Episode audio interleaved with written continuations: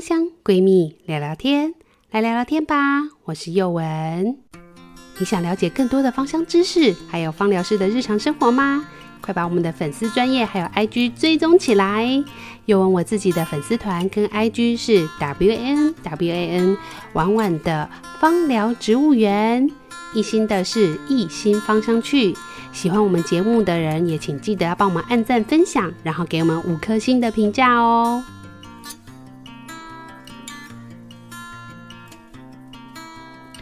Hello，大家好，我是宥雯。今天我要跟大家聊什么呢？今天我们非常非常开心的邀请到我们一个非常非常有名的心理咨商师郝博伟。那等一下呢，这系列的主题呢，我们邀请到心理咨商师的部分呢，会是一个系列主题，而且会有分很多集，大家可以期待一下。那大家如果有特别想收听的相关的关于心理咨商的部分，也欢迎大家在下面留言帮我们敲完。那我们也真的非常非常的感谢博伟愿意这样子播出很多的时间来跟我们来去聊一聊。我觉得心理智商呢，这部分在台湾呢、其实是有一点点神秘的感觉。比如像又文自己有时候也会觉得心里闷闷的不太舒服，好像也会想找别人聊一聊。那有时候当然自己学过芳疗，可能就用植物来跟自己聊聊。但有时候也会想。好像就找妈妈聊一聊吗？还是找先生聊一聊？还找朋友聊一聊？可是这些人他其实可能可以在一些比较轻松的、愉快的状况下，告诉你一些解决的方法，或者他可能也会告诉你说：“哎呀，你又在讲什么？不要再再陷入这个沮丧的情绪里面。”那这样到底对我们的情绪改善有没有帮助呢？我们到底是不是应该花一点费用去寻求专业的这个心理咨商师来去帮助我们内心的一个小小世界去重新做建构呢？这部分。我觉得它其实是一个蛮庞大的议题，但是我觉得现代的人随着压力越来越大，或是对自我觉察的这个苏醒以后，大家开始会去认真的想要去解决除了身体外面的问题之外，心理的问题会觉得非常非常的重要。所以现在开始大家就会探讨很多关于心理智商相关的议题。那这部分在台湾的很多很多的新闻也炒得沸沸扬扬。那我们不管这些吵吵的新闻，那我们如果是身为芳疗师，我们也可能。想帮大家去做辅导或做一些心灵支持的部分，我们要怎么样才能去拿捏那个角度，还有分寸的部分呢？那我们又应该要怎么样可以去跟心理咨商师去做配合，或者是精神科去做配合？这部分我觉得都是很值得探讨的一个议题哦。那我们今天真的非常非常开心的来去邀请博伟来跟我们做访谈。那我们大家就热烈的掌声欢迎好博伟。Hello，大家好，我是博伟。博伟啊，就是我想请问一下，蛮多人都好奇，一般的咨商师啊，他跟心理师还有精神科医师的差异。其实台湾的制度跟世界各地不太一样。台湾有咨商心理师跟临床心理师，那两种心理师其实都要考到心理的研究所，然后毕业写完论文实习之后才能考国家的高考。那这两种心理师的差别，主要是临床心理师就是比较服务是。呃，有诊断的比较是病理的部分，也就是你的心理状况或是精神状况比较严重，会到医院去的病人们这样。那智商心理师大概服务的范围就比较广，大家都是在社区各种心理困扰啊、人际关系啊、家庭议题这样子。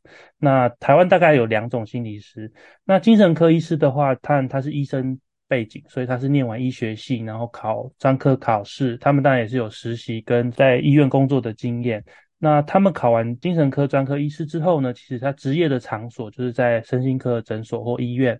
精神科医师在台湾主要的这个工作就是在帮忙开药跟诊断，和协助这个治疗的过程，引进一些不同的治疗的方法。对，所以简单的来说呢，精神科医师就是呃诊断跟开药。那临床心理师就是协助诊断跟评估，还有一些比较严重的心理状况的病人的治疗。那智商心理师就是做社区的一般大众的心理健康或心理困扰的支持。那我想问一下，就因为一般呢、啊，像我们身边也有人会去看身心科，他们的确会去就是身心科，然后就拿了药。可是我一直以为说，就是像电影演的那样，就是去了以后，然后有一个人坐在那边跟你聊聊你的心事，然后再看你的状况给药。这部分在台湾是不太一样的吗？对啊，对啊，因为在在国外你看到影集中，因为他们国外是有心理医师，台湾没有心理医师，台湾只有精神科医师。那国外的心理医师就是念心理研究所到博士，然后考的心理医师，所以国外的心理医师是可以开一些呃，譬如说抗焦虑啊、安眠等等的药物，然后同时他也会在跟你厘清状况的过程中跟你聊。所以国外是等于说把这两个稍微做了一些整合，那台湾就是分成看精神科医师的话就是拿药，那如果你有想要聊一聊的话，你可能要找心理师。哦，所以在台湾是有点分开。那国外他的这心理师就是算也算医学相关科系毕业这样吗？国外是心理博士，所以他是念心理学到博士班。哦，了解。那在台湾，你像这样像聊聊这件事情啊，其实就。还蛮尴尬的，比如说像我们芳疗师也会跟人家聊聊，或者是像宗教啊，或者是说很多的一些心灵支持团体，他们其实也会在做类似的事情。诶，那你怎么看这个部分？嗯，基本上就是其实对话或说话是人本来就会，而且人就是会在对话中得到自己的，不管是答案也好，或者是下一个方向也好，所以基本上无论是跟谁聊，都有疗愈的可能。说你可能在巷口邻居，呃，跟你安慰一下，或者是鼓励一下，你今天可能就过得比较好。所以事实上，透过对话让人感觉到比较好一点，得到疗愈，其实不是智商或者是临床心理师的专利。但是那智商师的差异是什么？比如说，哎，我怎么知道说，哎，我去看心理智商师，跟我去了一个随便他讲心理支持的，或是宗教相关的，他们也会说，哎，他们会给你这方面的精神支持。这两个的差异会是在哪里啊？差异主要就是心理师他的背景一定是心理学，所以他在跟你谈话的过程，应该都是要有心理学的基础，或者是他在跟你讲话的时候，他对你的状况他会有一个心理学的理解，然后这个心理学会告诉心理师说，这样子的理解呢，怎么样可以让人离开这样子的痛苦，所以这整个过程是有些专业训练的，包含就是理论的依据，这样吗？对理论的依据，然后包含怎么说话、怎么回应，跟这个人可能经过多久会比较好起来，这背后的这个理论依据都是心理学。当然，如果不同的疗愈的方法，宗教它可能背后都是宗教的哲学啊，哦，或者是灵性的话，可能有一些灵性的概念。所以基本上你要区分的话，心理师就是一定他是有心理师的执照，然后他会在智商心理的智商中心或者是治疗所里面执业，然后他用的方法都是心理学。大概是这个主要的分别。了解，因为有时候像刚刚博伟聊到，就是说跟别人聊聊，其实也会有一种就是疗愈的感觉。这件事情其实我有时候在陪一些病人的时候，我就觉得还蛮有感，因为我发现这些病人很有趣，他们可能自己面对生病的时候，其实很沮丧。但他到了一个地方，发现诶有人病得比他更严重，这虽然有点奇妙的感受，但他们就会觉得诶感觉好一点了。然后再听这些病友们啊，可能分享自己治疗或是曾经很痛苦的那个过往，他们好像就又能够获得一种精神上的支持，或者说诶原来别人走过的这种也算是一种心理上的那种疗愈吗？还是共鸣？呃，这其实就蛮像支持团体的，嗯嗯，对啊，人一个人，你会觉得自己的问题好像只有自己面对，然后会有孤单、孤苦无依的感觉。不过，如果你发现你进到一个团体，大家都有类似的经验，一方面你会学习到别人怎么应应他的困难，一方面你会觉得自己不孤单，这些都会让一个人好起来。所以，支持团体是蛮重要。那你刚刚讲的概念呢，其实就蛮像哦，彼此支持的这种支持团体。了解。那如果说，比如说像我是一个心里有一些困扰的人呐，那这时候呢，如果我今天要怎么样知道说，诶，我是需要到什么程度去心理咨商吗？还是说你认为说，其实大部分其实有问题，其实都可以去讨论看看这个部分？其实我自己是蛮鼓励大家，如果你觉得身边有人可以聊的话，你可以当然跟身边人聊一聊。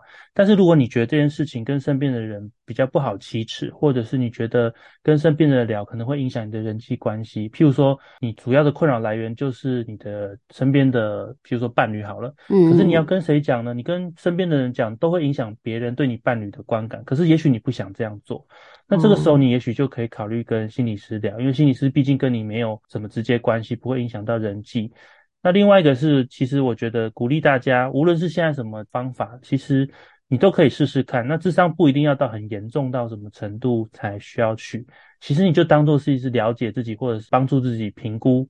你也可以去一次，或去个一到三次，心理师给你的回馈，你看适不适合你，你再决定去不去这样子。了解。那我想了解一下整个咨商的过程，比如说，哎，我自己是觉得，哎，自己好像就是，比如像博伟刚刚讲的嘛，我有些事情可能无法跟家人启齿这样子。那我有点好奇，就是说，那这样咨商师是要找认识的还是不认识的啊？我比较建议是找怎么说呢？跟你实际人际关系不会接触没有重叠的。比如说，哦，他不是你的先生的谁谁谁，或者不是你自己很近的家人，每天会接触到的这样的人吗？对对。那如果你觉得，哎，其实不认识的你没有信任感嘛？那但是你刚好你朋友有心理师，你可以做的是请这个心理师帮你推荐。哦。就是他没有办法直接帮你做心理治疗，但是他可以帮你推荐。这种状况会比较好，因为又有一点点信赖的关系，然后又不会有这种因为人际关系重叠的尴尬感，这样子。对对对对。那一般来讲，对一般的人啊，他如果去一个他比如说好了，人家介绍或者是网络上查到这样资料啊，比如说他上网搜寻啊，好博伟这样子，然后他找到你的工作的地方，那他要去咨商的过程，那这个流程大概是怎么样的一个状态？流程的话，通常是他要先预约。嗯，然后预约之后呢，通常咨商中心或治疗所都会有人跟你初谈，初谈就是可能用电话稍微了解一下你的议题，那不用讲太深，大概就五到十分钟，大概知道你整个问题的困扰长得什么样子，那这个方便让心理师评估说他能不能接案，因为事实上，譬如说一个比较严重的议题。心理师大概就要稍微空出一大段时间，譬如说半年、一年来支持你。心理师知道这个问题，主要第一步是要知道说，诶，这个时间我有没有？这个议题大概可能要花多久时间？好，那所以第一步会先跟出谈人员讲，出谈人员跟心理师联系之后就会安排时间。那第一次的话，大概两个人碰面，就心理师跟个案碰面的话，都是先了解状况。那通常呢，前三次都是在认识跟评估的阶段，所以呢，比较鼓励大家说，如果你尝试心理智商的话，至少给心理师三次的机会，因为一次就能够切中你的要点，并且改善，其实是蛮不太可能的。可能要算命的吧？对对对，因为心理学没有办法看到未来。或者是没有办法看到你的什么前世今生，心理学的方法就是在此生啊，透过了解你的过去来认识你，然后帮助你去规划你的未来。所以它的确是需要一段时间，就比较鼓励大家可以先有三次的机会。那当然三次之后，当然你的心理师通常都会告诉你说，那你的状况可能我们要持续多久，然后多久之后会跟再跟你核对一次要不要继续。对，所以通常一个疗程通常都是六到十二次左右。所以，我可以这样理解吗？就是正常来讲，因为有时候我上网看，有些人他们分享他们去看心理咨商师，他们有时候说，诶，那我第一次去都是我一个人在讲，他就是一直在听，这样的过程算是比较常见的一个状态吗？当然，心理师每个心理师风格不同，但大体上呢，确实第一次你讲的成分会比较多，因为事实上你跟心理师几乎是陌生人嘛，对，他需要多了解。那心理咨商跟聊天最不一样的地方，就是他会让你是主角。你是这对话的主角，所以通常你的资讯来源都是来自于当事人，也就是个案本身。那心理师通常在第一次的时候不会做太多的建议、指导或干预，所以你会感觉起来好像怎么都是你在讲，这可能是很自然的。当然，每个心理师风格不同，有些心理师会稍微搭话一下，或有些心理师会提一些问题，这样。对对对，但是大体上确实第一次呢，你讲的成分一定会占据多。所以，如果有一些个案，他一开始比较防备，他讲的不多，你们还是会试图就是抛一些问题去 test 他，就是看他能不能再讲多一点，这样吗？就看状况。其实有些是提一些问题，哦、但是事实上，对我们心理师来说，不讲就是一个讲，就是说，其实他就透过不讲，其实他也讲了很多。为什么？所以我们蛮有趣的，这个这个意思是什么？你想想看，一个人他花了钱、嗯、预约智商，花了这么多的心力。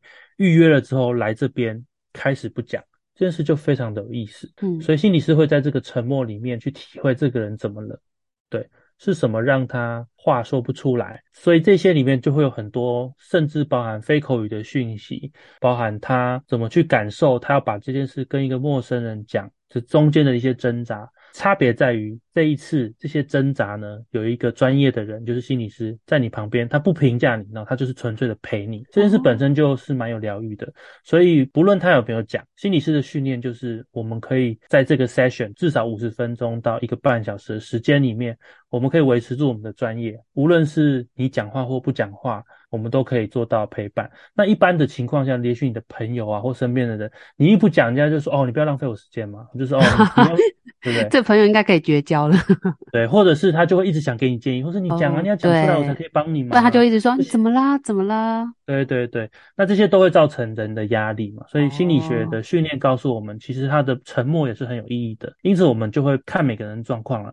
有时候我们会提个问，或者是会沉浸一下状况，说：“哎，现在是不是你暂时不想讲，或者是还在拿捏你想要讲到什么？”但这个时候，其实你们其实也是在观察他的各种状况，他可能他的肢体啊，或者是他的一些脸色，他可能会有一些变化，所以你们可能也正在判读他的状况，是可以这样说吗？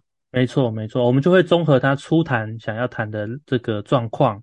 所以他会先跟我们讲他的困扰吗？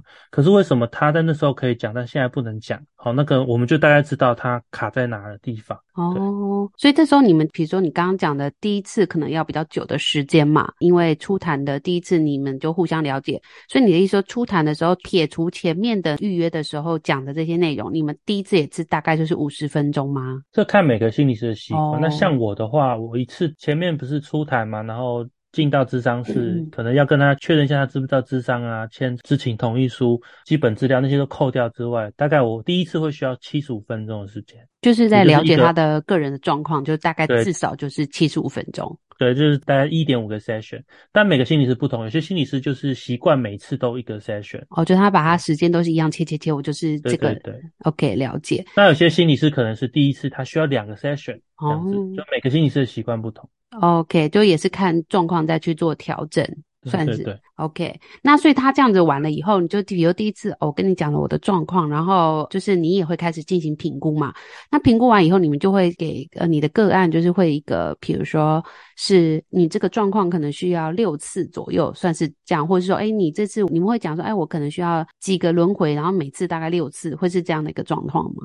这也是要看心理师的习惯，或者是他自己有一些治疗学派的考量。嗯，有些比较是短期为主的心理咨商，他就会告诉你说，哦，这个你大概几次，然后几次之后我会告诉你还需不需要，那你自己可以决定。好，这种比较是契约式的关系。嗯。那另外一种比较长期的方式，它可能就没有限制时间，就是你持续的去，然后持续的去去了解，嗯、对。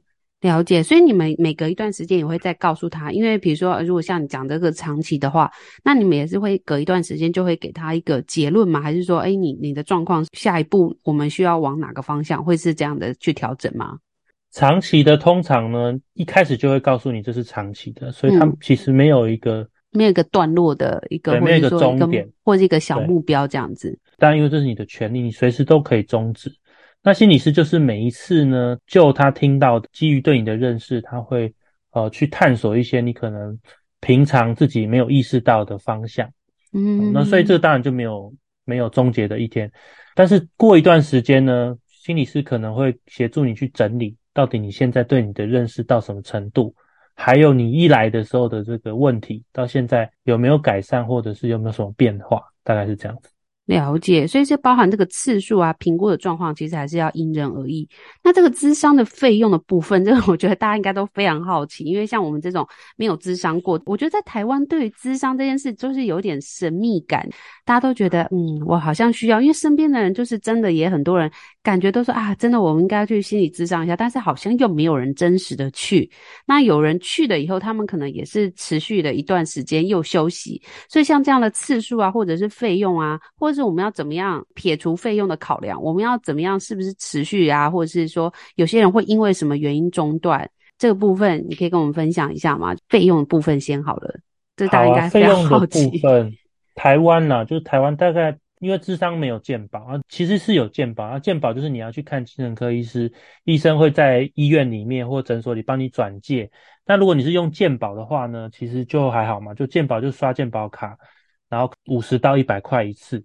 因为这是健保支出的，不过这种方式是很难排的，因为这个是供不应求，所以如果你要去医院排心理咨商或心理治疗，可能都要排半年以上才排得到。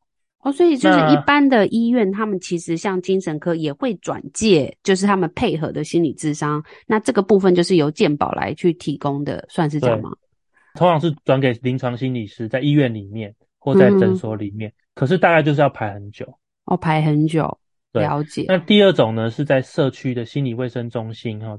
这一两年呢，台湾有越来越关注心理健康，所以各地有成立心理卫生中心。那以前呢，这些业务是在卫生所，现在慢慢的移出来到心理卫生中心。那心理卫生中心大概也是一次五十块，那大概只能做六次，好，因为他要看你的状况。如果比较严重，你可能比较先。可是如果你是呃日常生活的人际困扰没有那么的危急的话，大概你就要也是要排到半年。所以就要看你的状况的危急度，可以去到心理卫生中心。那长照中心也有配合吗？长照没有，就是心理卫生中心。OK，各位听众如果有兴趣，你可以上网打心理卫生中心，看看你们的县市有没有成立，因为应该是这两年会陆续成立到全台湾，应该有七十一间哦，就变成这是目标，越来越可及。对目标。不过有些县市可能还在筹备中，所以你可能可以看一下你的县市有没有这样的资源。那如果是上述两种健保或者是心理卫生中心都不好排，然后你也觉得这边的选择很有限，你可以选择自费。那自费当然就是非常多啦。那自费的费用大概从一千二到五千不等，这样。一千二到五千是一般常态的嘛？对对对。那如果你是找实习心理师，可能你只是需要付一个场地费四百到八百块钱，它不是智商费，因为它是实习中。可是他的实习都会有专业的心理师督导他，但是这个情况就是费用会比较便宜。那正式领照的心理师通常一开始至少就是一千多块，至少就是一千二。了解。那它会随着年资增加哦，所以越资深越有经验的心理师的费用就越高。或者是特殊议题是不是也会比较特殊？没错，比如说英文啊，你只能说英语。好，那或者是你的议题，譬如是性的议题，嗯、或者是一些比较困难的议题，哈、嗯，创伤的议题，因为这个心理师的训练就要额外再更多，所以它费用通常也会比较高一点。或是家族治疗要做整个家庭的话，好，这个也是会比较费用比较高。你们也会有群体的治疗，是不是？通常智商如果是多人的话，有两种形式，一种就是伴侣治疗。伴侣智商、嗯、哦，就是伴侣来的，就是两个人哦，就是像婚姻智商这种是吗？对对，那就是两个人。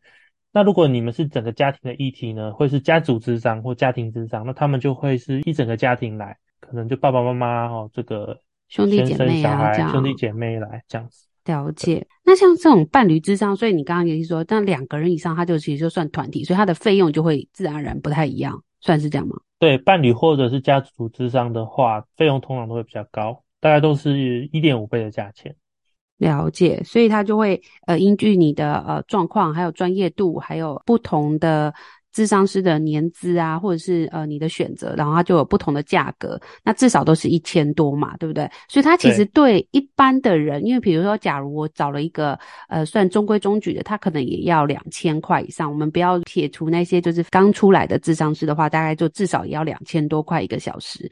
那这样的话，其实每个月的费用。就是也是蛮多的，一般来讲，正常的议题啊，比如说他如果是婚姻咨商好了，这个比较常见的话，那他们像我们这样咨商的话，他大概是一个月需要多少的频率去咨商的部分？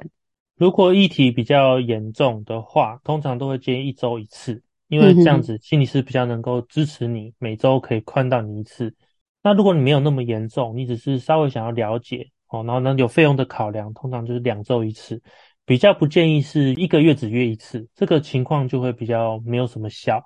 原因是因为你一个月看一次心理师，你对他陌生，他对你也陌生，然后每次讲到一个段落，要下个月才能谈，那个效果其实会不是很好。所以建议大家两个礼拜一次左右。如果你想要速度比较快，或者是让心理师更快认识你，议题有点开始进展的话，通常是一个礼拜一次。也就是说，所以其实想要去咨商，自己需要心理准备，就是说我其实是需要这样子才会有一定的效果，不是说哦，我今天觉得我跟我老公吵了一个架，我就去，然后呢，这两周又还好，然后我就又不去，这样子，那这样问题其实是没有办法很正确的去解决到，比如说婚姻上的问题，算是这样吗？没错，没错。那我我们前辈都有一个比喻，我觉得蛮好的，你可以把心理咨商就当做是一次出国度假，嗯，对。那出国度假就是一个新的旅程嘛，哦，就是一个跟日常生活不一样的旅程。那这旅程当然是你走完才会有这个体验，你不能不可能搭个飞机到那边就说啊，我不要去了，这个就其实效果就会比较有限。那如果你把它当成是一个自我探索的旅程的话，很鼓励你就是把三到六次完成。然而，如果你觉得这个心理师其实你一两次你就发现跟他很不对痛，其实你随时都可以再换哦，这个都是你的权益。因为我觉得用旅程来比喻，我觉得这件事很棒。因为很多人都会觉得，哎，这就是一个额外的开销。我觉得人很容易就是看到物质上的东西，就是我今天买了一件新衣服，或我真的去出国，然后吃了一顿大餐，这种比较可以看到、摸到的东西，但是却常常忽略心理的这个很重要的部分。所以有时候其实像这样形容它是一个旅程，我就觉得还蛮不错。就是你其实可以给自己一个机会，就是你编列一个预算以后，好好的去了解自己内心的这个。世界就是在这里面，就是可以比较自在的让自己去度过这个心理的部分，算是这样子嘛，对不对？对啊，对啊，没错。那我想问一下，那如果说，哎，有些人会不会有那种个案是那种很频繁，就是每一天他都来找你们，这样子会太频繁吗？有些人确实是有比较紧急的需要，那我们可能会依据他的状况，嗯、也许三天一次。嗯。那但是因为你知道这个费用会比较高，所以总是在衡量他的预算跟时间。啊，怎么样去安排？那假设他只能付出一个礼拜一次，可是他最近的困扰又特别的严重的话，我们可能会跟他讨论，就是在还没有看到心理师之前，你其他日子你要怎么去规划安排，支持你。譬如说，礼拜一你可以打给谁，然后礼拜二你可以做什么事情来让自己好过一点，好，让你撑到可以跟心理师谈话。那这当然是一个折中的方法，就是在可以心理智商费用的考量跟日常生活需要的支持之间，拿捏出一个可以执行的方案。了解。那一般来讲，我们都会觉得，诶，大人才有这个心理的问题。我很好奇，那小朋友也会有需要心理智商的部分吗？有啊，其实智商其实不是把它定义成解决问题，智商其实我就像我前面讲，是一个了解自己的旅程嘛。那小孩当然也会啊，小孩子其实充满很多困惑。那大人不一定能够充分的说明，或者是你想想看，你的爸妈说跟一个其他的叔叔阿姨说就是不一样。所以其实儿童呢，他有自己的心理的纠结也好，困扰也好，或是好奇、迷失，或者是他因着他自己成长的过程，他也会有很多的困惑不不解。所以其实也会蛮鼓励，如果孩子他有一些身心上面的困扰，也可以先带来找心理师看看。所以这样的话，是不是这个小孩也是要至少能够对谈？比如说上小学以后，他能够稍微理解这个状况以后，才会比较适合啊。通常小学的话，也可以用游戏治疗哦，游戏治疗，用游戏的形式。对，小孩的话，可能就不一定都是在谈话，可能是边游戏边谈话，就透过游戏来认识他。嗯哦，所以像有一些，我可以这样举例吗？就是有很多学小朋友，他们比较明显的，大家最近最常遇到，我觉得这几年我自己可能因为本人现在也是教书，所以我都觉得，诶，怎么好像遇到有过动症啊、自闭症的这个小孩的比例有变高？那这样的小孩其实除了一般精神科的一些药物治疗，那是不是也很适合去看心理智商？对，如果是像你刚刚讲的自闭或过动的话，呃，其实。如果他早期发现呢，就会进到早疗系统。嗯、那早疗系统你就是会有职能治疗啊、物理治疗、语言治疗跟心理治疗。所以在六岁以前，其实如果你发现他有一些特殊的身心状况，那经过诊断之后，台湾有早疗的资源就可以进去。那如果你没有严重到有诊断，可是你的孩子就是有过动倾向，或者是对，或者是比例上没有那么多嘛？因为我之前看过一个说法是说，哎，其实每个人或多或少都有一点点，比如雅斯伯格或者是什么，只是说你的比例可能还没有到说啊被确诊为啊这是雅斯伯格或者是过动。那像这样的小朋友，他们就很适合自己再去找这样的心理智商吗？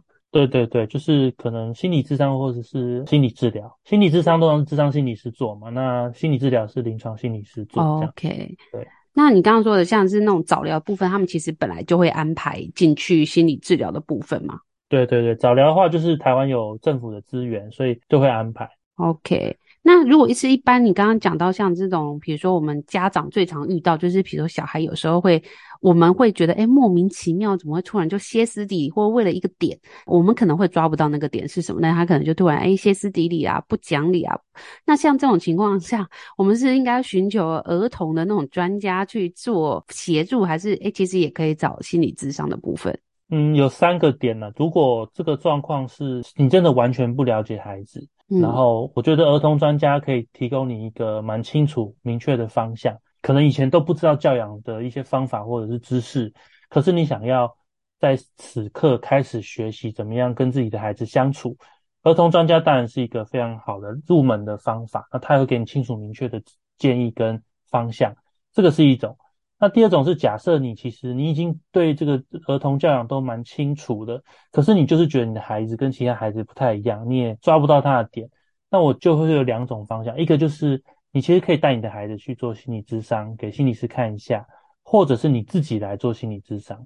因为有些时候可能是因为你自己的盲点而导致你看不到孩子的困难，所以其实这三种方法都是可以。哦，所以家长自己去也可以，然后带着小孩去也是可以的，就对了。对对对对。所以就是通常因为小孩子是还未成年嘛，嗯、所以也都是要家长的参与啦。齁。对啊，那当然家长如果在过，那家长如果在这个过程中有参与，其实家长也可以学习。很多时候孩子有一段时间真的状况很奇怪，可是事实上家长只要能够稳住，撑过那段时间，孩子自然发展过了就过了。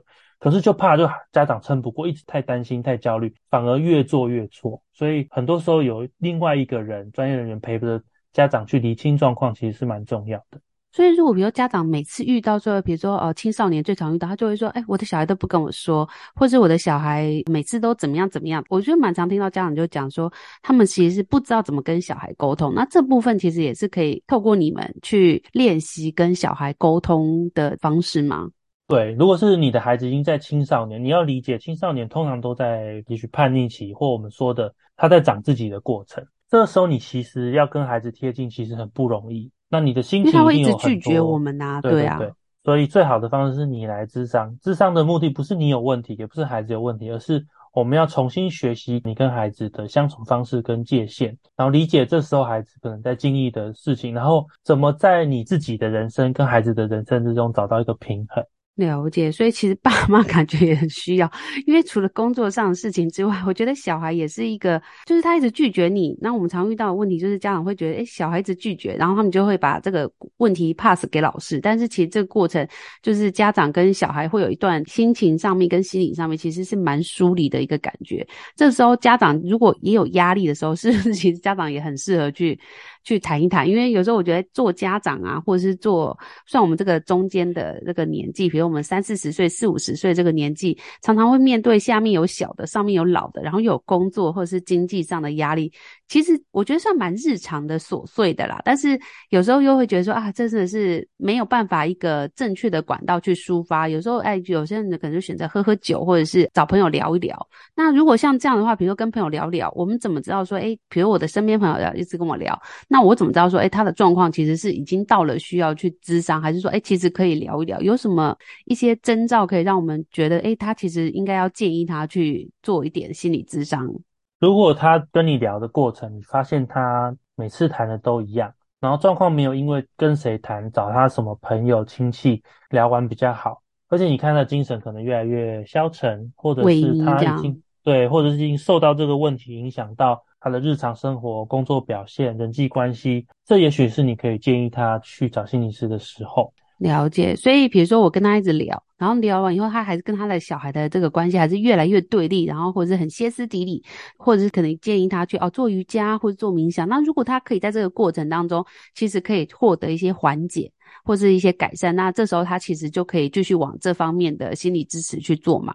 那如果说，哎，发现，哎，好像不太行了，那这时候其实就应该更进一步的去做其他的帮助的寻求，对吧？对，还有一个点是你可能已经听不下去了。就是因为听别人的困扰是，其实很累耶。对，很累。所以也有另外一个考量，是你发现你自己也听不下去，你已经开始觉得你看到他，你已经有一种反感，或者是有一种厌烦的感觉。哦。可是事实上，你可能是他很好的朋友或很好的家人，那你不希望有这种感觉，你其实可以赶快把这样子的。那这也是一个讯息，说，哎，其实我们其实已经是撑不住的状况。对对对对对。那鼓励大家不要觉得这件事好像很自私啊，有别人有困难不帮，其实不是。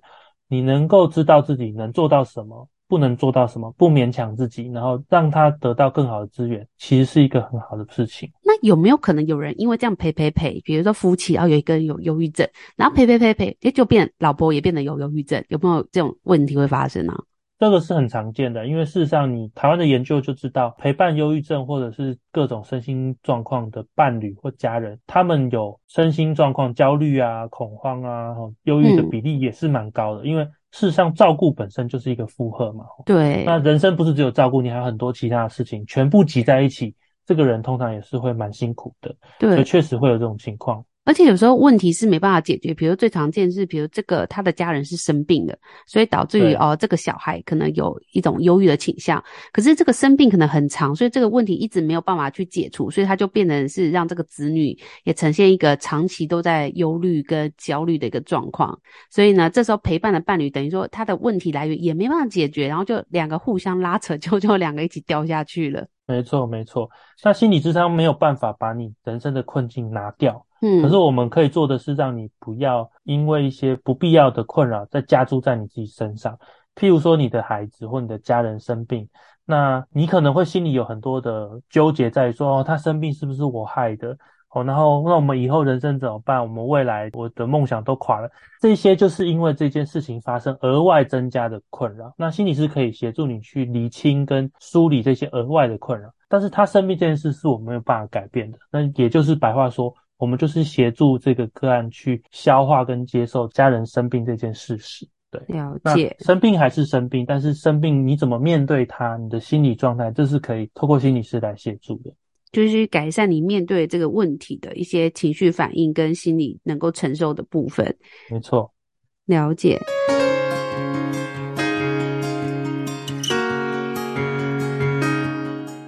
今天非常感谢柏纬来跟我们聊这么多。其实我们发现心理智商跟芳疗其实还是有一点距离的。心理智商是它其实是相对来讲，在很多的心理的理论基础上是非常非常的专业。那当然，我们做芳疗的部分，我们也可以去往这方面去做进修、去学习，然后再搭配我们的精油的部分，来去做一些辅助治疗，来帮助我们的个案度过情绪的部分。毕竟心理智商我们不可能天天心理智商，但是我们可以天天嗅吸精油。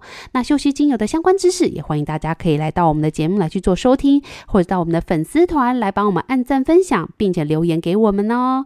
希望你喜欢我们的节目。那如果你愿意的话，请记得帮我们按赞、订阅、分享，给我们五颗星的评价。那有相关的问题，也欢迎在下面留言给我们，给我们多多的鼓励。那我是幼文，今天我们就聊到这里，谢谢大家，拜拜。